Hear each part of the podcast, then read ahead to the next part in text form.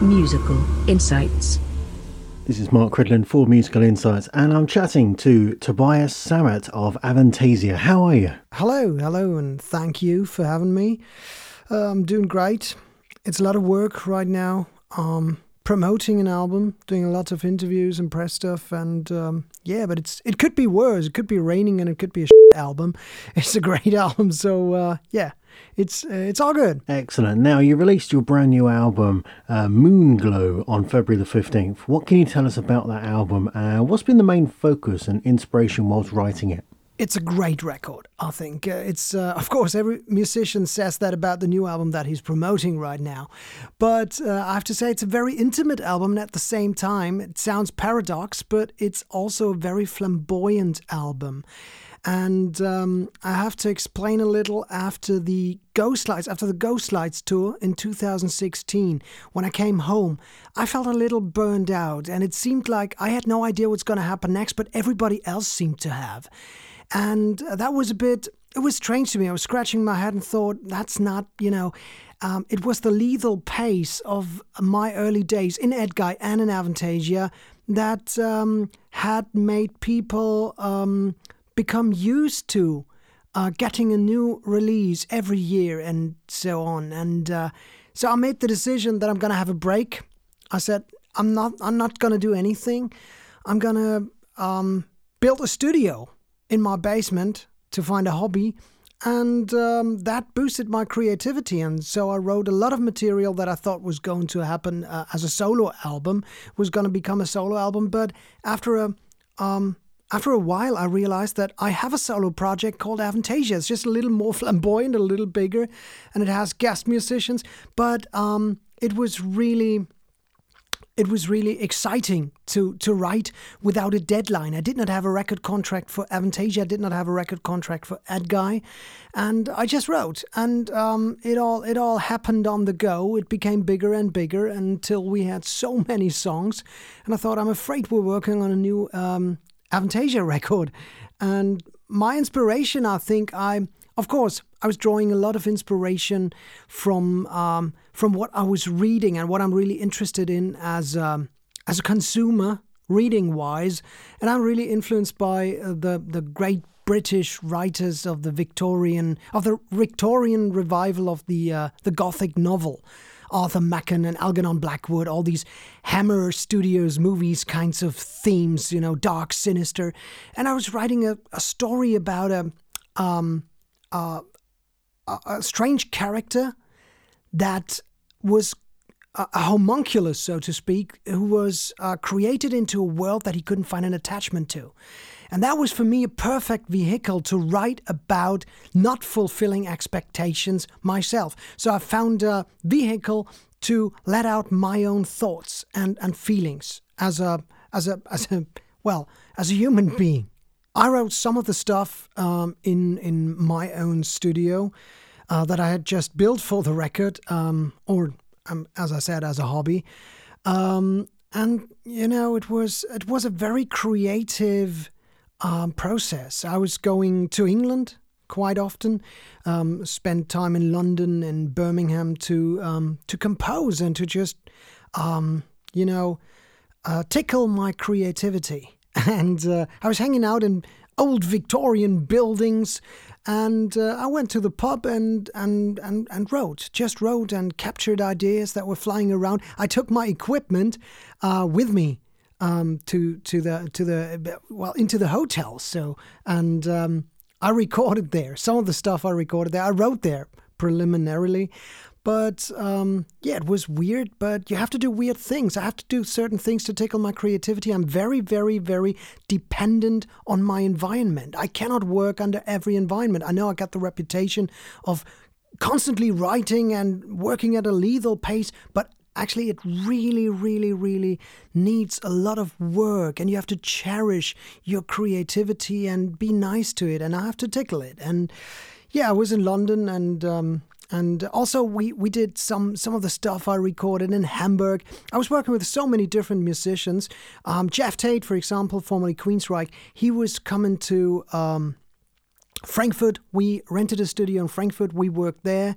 Uh, with Jorn, I worked in Wolfsburg. I rented a studio there. Some of the musicians, some of the singers worked in their own studios. Candice Night, for example, worked in New York. Um, Eric Martin uh, of Mr. Big, he worked in um, in San Francisco in a studio of his choice. Bob Catley, he recorded where, where he always records for Magnum in Birmingham. Um, yeah, it's uh, it's the album of a thousand studios, and still, it's not an internet file sharing project. Uh, we really, really made sure everything gets done properly and did it the old school way, you know, and preferred preferably um, being in one room with the other singer. That's usually the best way to do it, really. But uh, hey, uh, as always, you have an impressive range of guests on the album, including old and new names. You know, some people may never even heard of some of these people. But uh, what can you tell us about them? And who were the most excited to get onto the album uh, this time round, anyway? It was great to work with all of them. Um, it was great to work uh, with with uh, you know Hansi Kürsch of Blind Guardian. It's the first time I've worked with him on an Avantasia record. I had worked with him before on an Edguy record. Uh, that was in '97, I believe, 21 years ago. And we always spoke about we, we're friends, and we always spoke about getting him on an Avantasia record. It never really fit. There was it was either he had no time or there wasn't the right song and the right role and character on the record. Now it was time. We spoke, and he said, "Yes, it's overdue. Let's do it." And um, also, of course, it's always great to work with Michael Kiske. Uh, he's a friend of mine. He's been on every um, Avantasia record so far, and um, yeah, it's it's just you send him something. He doesn't leave his house. He he records in his own studio as well, and you get something back, and there it is, Michael Kiske, Eagle Fly Free, uh, Helloween, and uh, yeah, and that's what it sounded like. It's it's just great. That type of song is in my DNA. I've always been a huge fan of Helloween.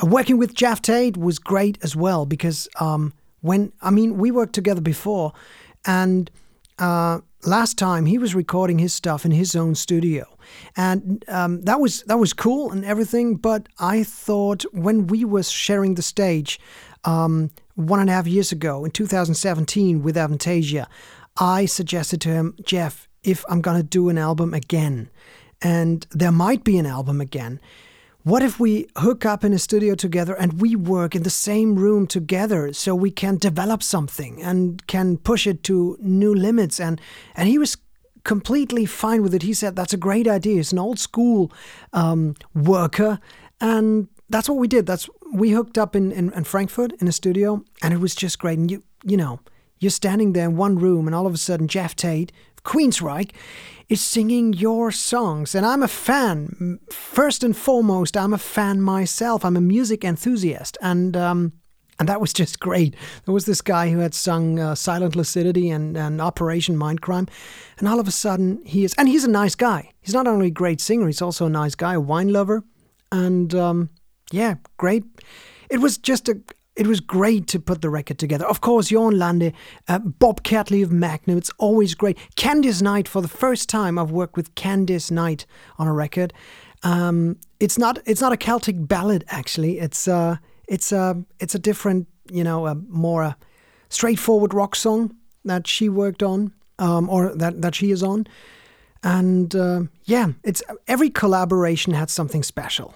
All right, but who's been the most unusual color collaboration this time? Who's the most unusual guest you've got on this album? The most unusual collaboration uh, may have been uh, the one with Mille Petrozza of Kreator, and um, I, it is not so unusual because we've worked together before and we're good friends. Um, it, it, doesn't seem like it when you listen to the to the style of music that he plays and the style of music that I play usually, but we are friends. We get along very very well, and um, we had worked together um, on Edguy's Hellfire Club album. He had done some guest vocals uh, for it.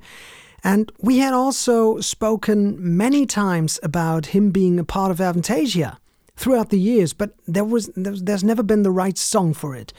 And this time it was there was the right song. I called him up and said, Mille, now it's the time. You have to do me a favor. You have to sing on an Avantasia record. And he, it was great because he's very, very self secure and relaxed and everything. And he said, Yeah, but you got to give me some time because you don't get to sing on an album with Michael Kiske and Bob Catley and Jørn Lande and Geoff Tate and Eric Martin, all these singers every day. So, so that was really funny to have. Um, to have Mille Petrozza actually worrying about not delivering the goods, which he always did for, I mean, he's been delivering the goods and Kreator for 25 years, he's for 30 years, I think. He's a professional and um, yeah, he's a, he's a great singer and it's a nice new flavor to the sound of Avantasia. Excellent. But um, how do you feel the this album compares to your 2016 album, Ghostlights? I never really sit down and compare two albums. Um, because it, it, it, doesn't make sense. I've never approached music as being the Olympics. I've never tried to outdo anything I'd done in the past because I did my very, very best in the past. And of course, all my previous albums are legendary. So, so uh, I, I, you know, it's I, am proud of anything I've done, and um, and I cannot really compare it. It's just the evolution it's just the next step. It's something and also it's something different. And at the same time some people it's really funny because when you talk to press people some people say oh it really reminds me of that album and it's really close to that. And it could be could be a continuation of the last album. Some other people say oh it's something you've never done before. Everybody perceives music differently and i don't really know how i perceive this album compared to the previous one. All I can say is I love them both, and they are both different to me. They have a different atmosphere, they have a different um, attitude, they have a different feeling, they have been written under different circumstances, and at the same time, you, I believe you can feel and it's the same person who wrote them and who composed and, and produced them. And some people would say it's the same guy who stole his own ideas from 10 years ago. now, um, just back to the questions. You're going to be returning to the UK in April for one more headline Avantasia show. So, what can we expect, and have you got any surprises reserved for the fans? I'm so looking forward to it. It's going to be a great show. It's going to be a huge stage production. It's an arena production that we have to squeeze into a theatre in London. because because it's a smaller place in London. It's just the Forum. Um, because I don't know. In England, they haven't discovered our um, brilliance yet. so uh, no, seriously, uh, it's it's a great show. It's a great production, and uh, we will have a great lineup. There will be Bob Catley of the legendary Magnum. There will be Eric Martin of Mr. Big. Ronnie Atkins of the Pretty Maids, Geoff Tate, formerly known um, of Queensryche, you all know him, the guy who invented that type of singing. Um, there will be, um, you name him, Ronnie Atkins of the Pretty Maids. I think I, I just said that. Um, Adrienne Cowan, a great, great female vocalist, very, very diverse. Uh, she's gonna blow you away. Um, there will be um, Oliver Hartmann, Herbie Langhans. I will be there as a vocalist. And it's as I said, it's going to be a great stage production. We're going to play um, around three hours, probably 23, 22, 24 songs, depending on how many we can squeeze in. Long songs, we will not shy from playing 12 minutes, 13 minute songs. Um, yeah, it's very theatrical, and at the same time, it's not boring.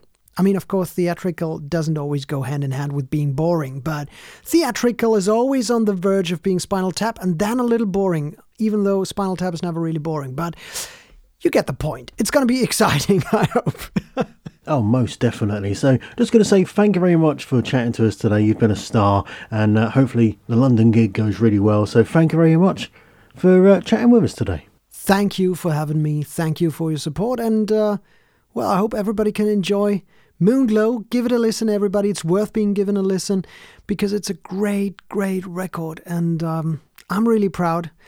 And uh, it doesn't get better than this in the music world. so, no, thank you very much, and uh, see you all in England.